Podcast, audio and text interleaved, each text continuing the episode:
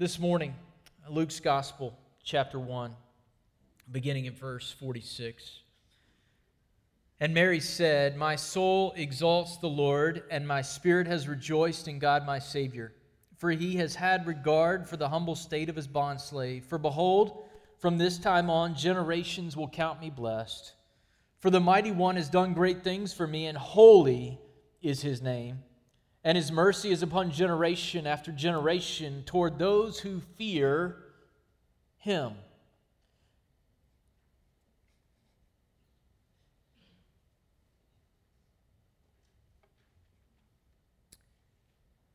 It's good to fear the Lord.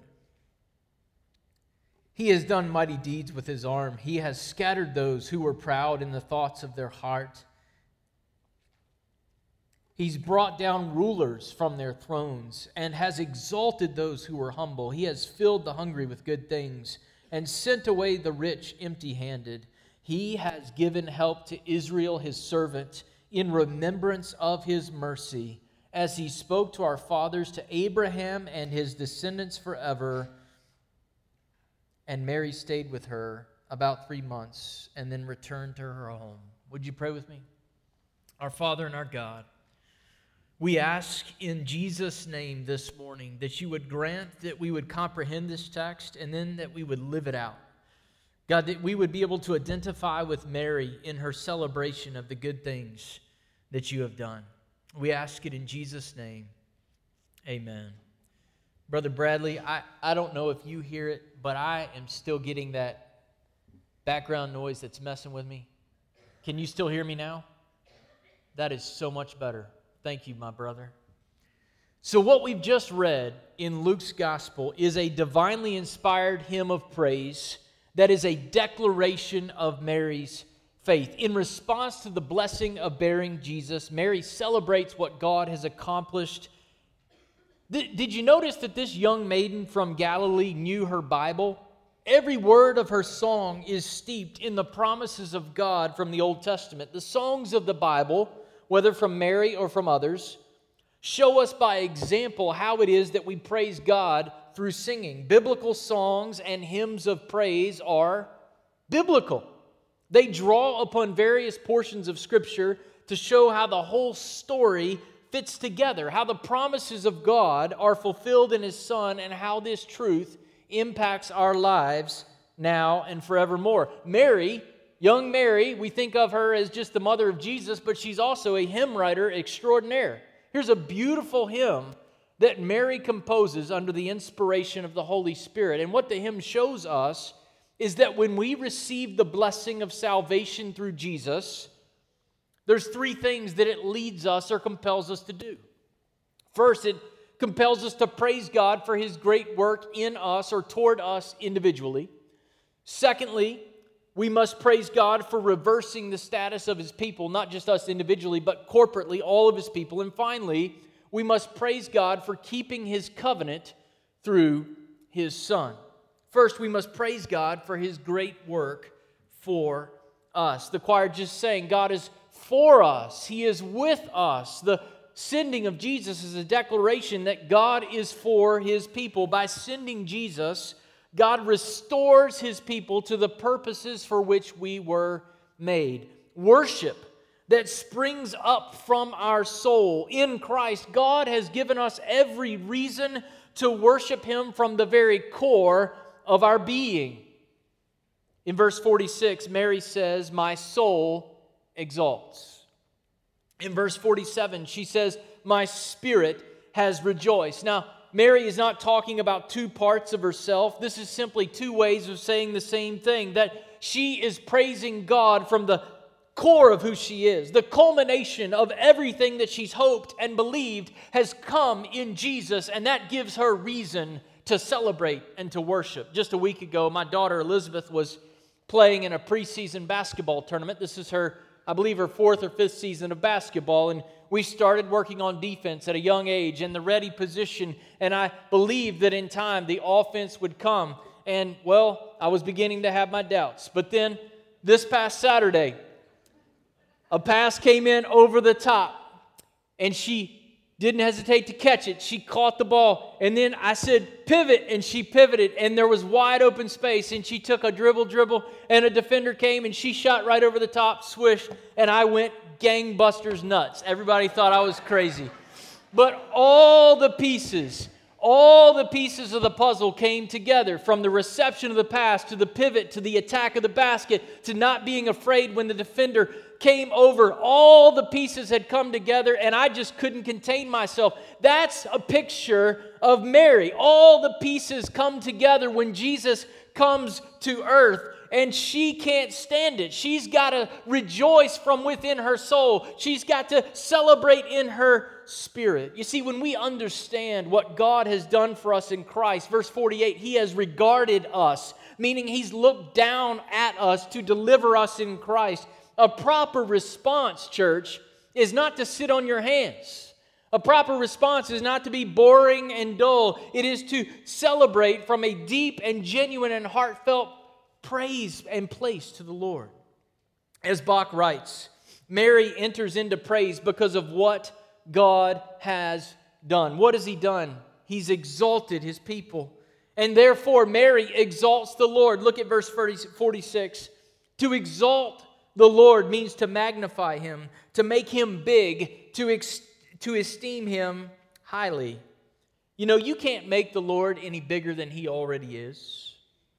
But when the Lord gives you new life in Christ, when he fills you with the knowledge of God and makes you a part of his mission in the world, you want to make a big deal out of Jesus. You want to make a big deal out of the Lord. How do you do it? You zoom in on God. You exalt Him. You magnify Him. Let me ask you what is distracting you this Christmas? What is competing for your attention and your affection this Christmas? What are you so easily distracted by this Christmas? Let me encourage you to do what Mary does exalt the Lord. It's a word that's written in the present tense, it means she keeps on magnifying God.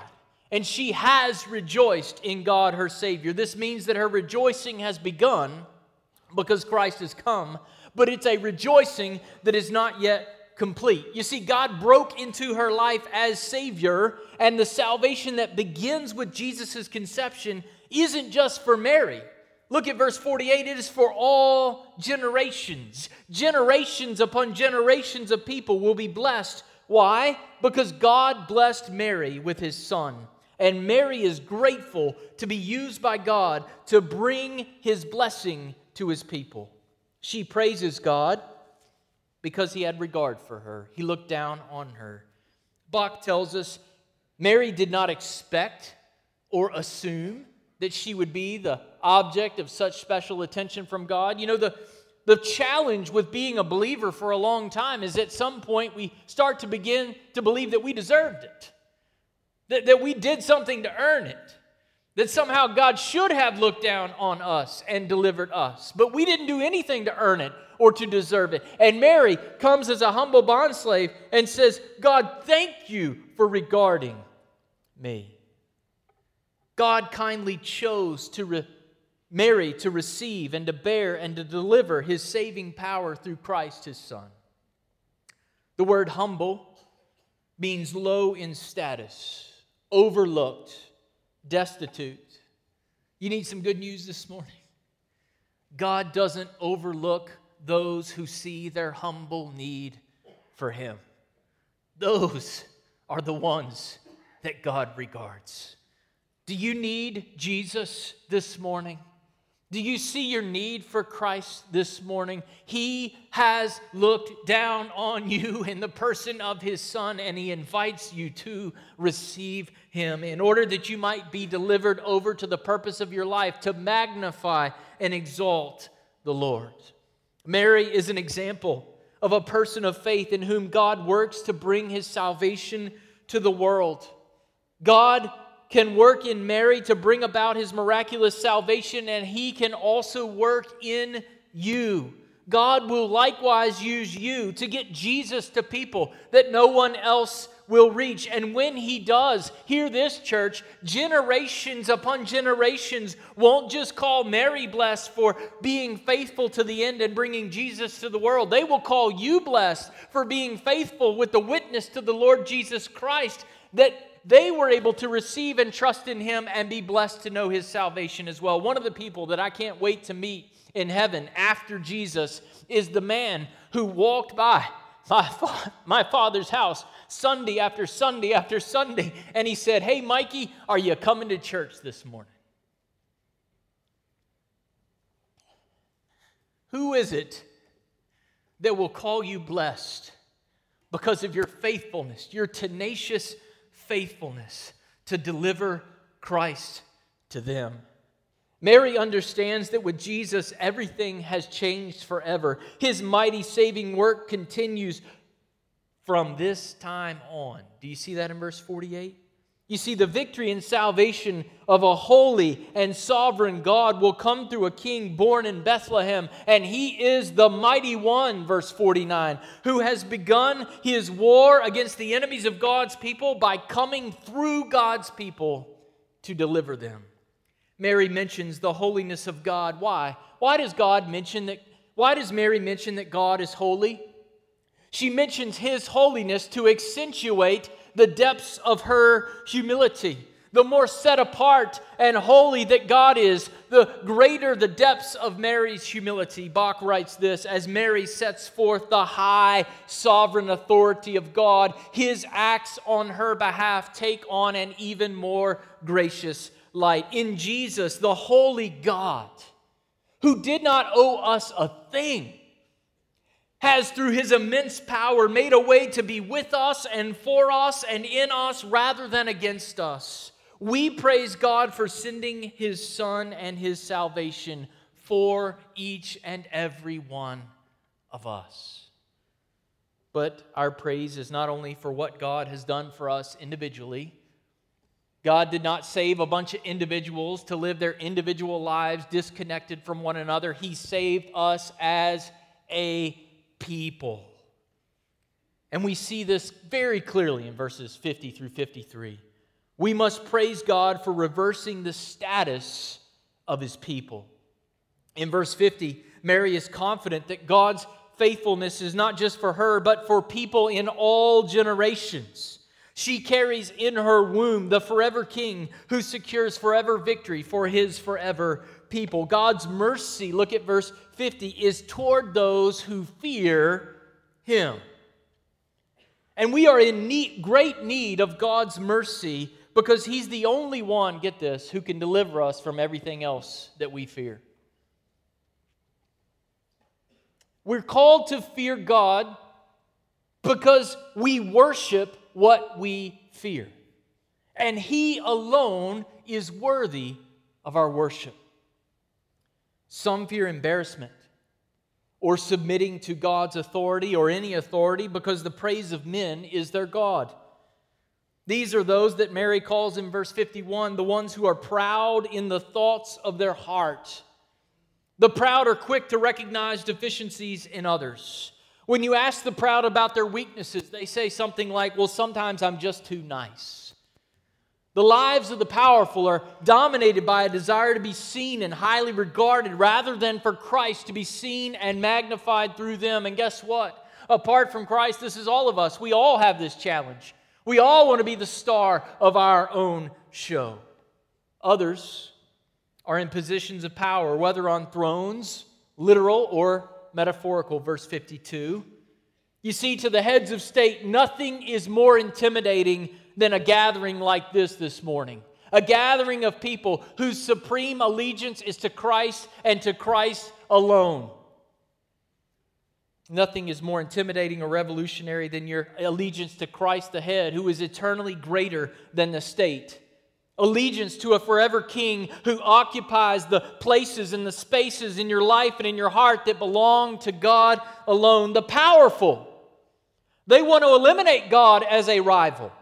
And if they can't eliminate him as a rival, then they will suffice to co opt him like the Roman government did back in 325 AD when the state and the church were united together and the church thought it was wonderful. But slowly, the church's allegiance to Christ eroded, and it became a mixed, a mixed, allegiance between state and Christianity, between Christ and the state, and you couldn't distinguish between the two. But there must be places in our hearts where the only allegiance that we have is to Christ and to Christ alone. The world wants to slowly chip away at your allegiance to Jesus. And finally, Mary mentions the rich, verse 53 money or financial security is not something that I preach about just because I enjoy the topic. It's because it's throughout the Bible. You can't t- say to your pastor, I want you to preach the Bible, just don't talk about that money stuff because you can't preach the Bible if you do that. Because it is the idol that God mentions more often in His Word than any other. You see, the fear of not having enough stuff is a terrible fear. Some work themselves to an early death trying to save enough money. Some never, ever, ever know the joy of true generous giving because they're afraid of outliving their retirement. The reason that God mentions our wealth, and even Mary, the poor young maiden, mentions wealth, is because God wants to be your portion. God wants to be your prize. God wants to be your shield and your provider and your defender. And none of these idols, whether pride or power or provision, is worthy of our worship because none of these fears can save us from what we really fear. And what we really fear is death. Hebrews 2:15 tells us the fear of death enslaves us, but when we fear God and worship him, we are released from the fear of death. The proud and the powerful and the plentiful cannot undermine our confidence in Christ because he holds our lives and our lives are surrendered to him who controls our future. Because Christ wins, we will not, church of God, be counted among those who would sell our souls for personal or political or financial gain. We don't live as slaves bound by fears of what might happen to us in this world, but as slaves of Christ who fear God and God alone. Mary understands salvation includes Christ's victory for all of his people in all times. As Bock writes, Mary is anticipating in the child she bears total vindication. Oh, the world might mock us. The world might kill us. The world might insult us. The world might make fun of our Christmas. The world might instead say, Happy holidays. The world might do all sorts of things to the church of God, but Mary is confident that Christ will win. Mary's praise sounds like a declaration of war. We think about Mary and we think those pretty pictures. Y'all back here, choir? You remember the pretty pictures with the, you know, the thing on her head and she's all cuddled up with Jesus. But right here, she's writing a poem that says Jesus is on the warpath. Jesus has come to vindicate his people and to vanquish his enemies. She's not just bringing an innocent child to the world. She is bearing God's warrior son and king who will reverse the status of those who fear the Lord. Oh, you might be oppressed in this life. You might be tired and worn out and poor in this life. You might have nothing in this life, but if you have Jesus, He will vindicate your faith in Him in the last days. With His mighty arm, verse 51, God will act to, in power to scatter the proud and he will tear down, meaning he will bring to nothing, literally to rip down from above the rulers from their thrones. And he will leave those trusting in their riches. Verse 53 they will be empty handed. And when he does, it is in that moment that the humble, those who have feared God and God alone, will be exalted. They will be raised up to everlasting life with him. And the hungry, those who are desperate to know the presence of God, they will be filled. And here's good news. This isn't just something that God will do when He comes again. It is something that He is doing right now through His church. When tribal leaders who once killed Christians come to Christ because of missionaries who were on the ground there. When worldly and wealthy atheists hear the gospel and they repent of their stubborn and arrogant pride and they give their lives to Christ, God is at work vanquishing his enemies. How? By making his enemies his own. And soon, God will come in judgment. But for now, God has given his church this role the role of bringing down the proud, the role of bringing down the powerful the role of bringing down those who trust in wealth, and we do it before it is too late. We tell the world it is better to be overcome by God's power now than to be overcome by his power later. Mary's role was to give birth to the Savior. The church's role is to make it as difficult as possible for, pe- for people to deny that the Savior has come. Church, we should be the people we are the ones who should make the kingdom attractive to a watching world by how we make decisions, by how we regard one another, by how we exalt the humble, by how we fill the hungry among us in the world. It's why we pay for lunches over at Burlington Elementary on delinquent lunch accounts and over at Mountain View Elementary. It's why we host WinShape Camp and Vacation Bible School. It's why we knock down a house and put sod on it to have a place where kids can play joyfully. It's why we've got plans that I'm going to begin to talk about next week about how we can improve our children in our preschool areas and have a place where we can serve families with young children to the best of our ability. It is why, by God's grace, we'll do more in 2018 than we did in 2017 to get missionaries on the ground in places where they still don't have a church or a Christian or a Bible who can tell them the fact that Jesus came for them. This is what we are doing, church. We are previewing the kingdom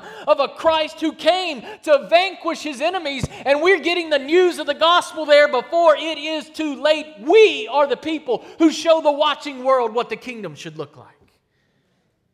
God delights to give his grace to the humble and to fill the hungry, and we should be the people in the place who are filling the hungry and exalting the humble that they might know Christ. If you're tired this morning of the emptiness of being the star of your own show, if you're tired of trusting in a power that you really don't even have and that you could never even keep if you had it, if you're tired of seeking more and more stuff in this world and yet feeling farther and farther and farther from God, then let God this morning overcome you with His great power. Let Him vanquish all the fears in your life and replace it with the fear that will save you, the fear of a holy God. Be humble this morning before God and let Him lift you up. Be hungry for the presence of God and let Him fill your deepest need. Finally, we must praise God for keeping His covenant through His Son. This really is an extension of everything that Mary has said in verses 50 through 53. But I felt it worthy of its own point because of some of the language that Mary uses. In these verses, Mary is bringing her, her hymn to a close with a reminder that Jesus fulfills all that God has promised. In Jesus, the help and the mercy of God have come.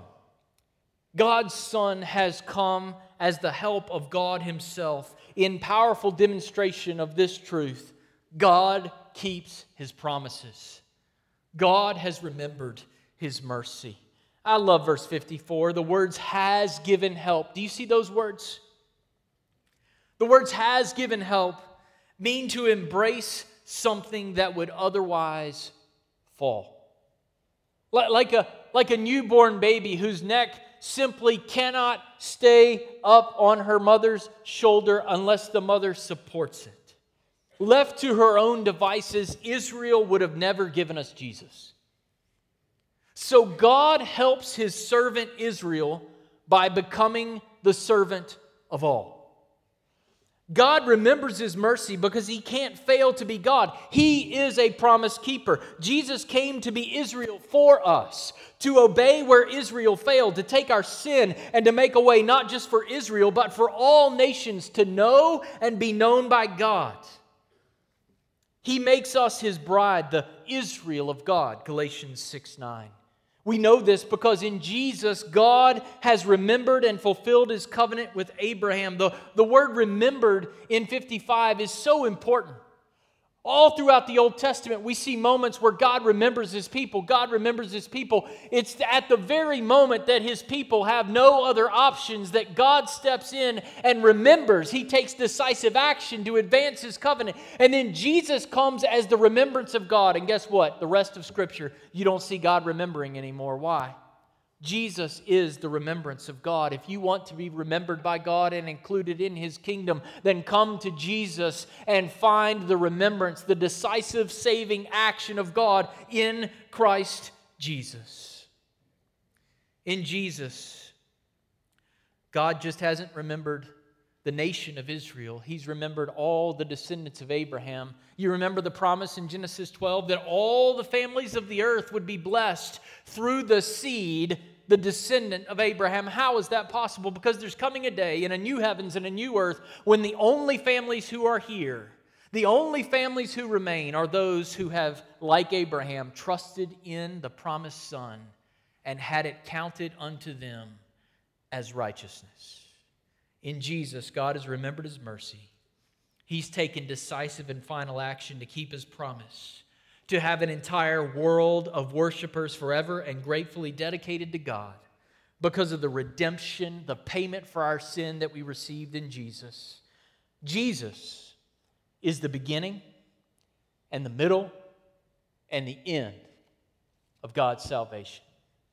And for that, we give praise to Christ our King this and every Christmas.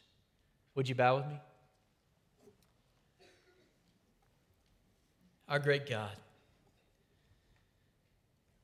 we stand in awe of you. We thank you for your servant Mary, who was faithful to record this hymn that you inspired. And God, we confess to you at Christmas that, that so often it is easy to be distracted by the things that we've put on top of Christmas that really don't have much to do with you. So we ask God by your grace this morning that you would free us to exalt you and to magnify you and to delight in you because of what you've done for us individually, because of what you're doing in your church, and because of who Christ is, the remembrance and the mercy of God for the world. We ask it in Jesus' name. Amen. This morning, I, I don't know what your need is. I know we've got a number of guests and families who are here, but maybe you came for the first time interested in what all this Christmas stuff is about, and you have been trusting in things that will not save you, and you need to come and give your life to Christ. We invite you to come. For others of you, some of you I greeted this morning, you've been attending for months and even years, and you've not yet committed this is my church family. I want to be on mission with North Roanoke Baptist Church in the Roanoke Valley and around the world, and it's time. It's time to walk an aisle and sign a card and say, I'm all in starting in 2018. Whatever your need, as we sing Glory in the Highest, we invite you to come this morning.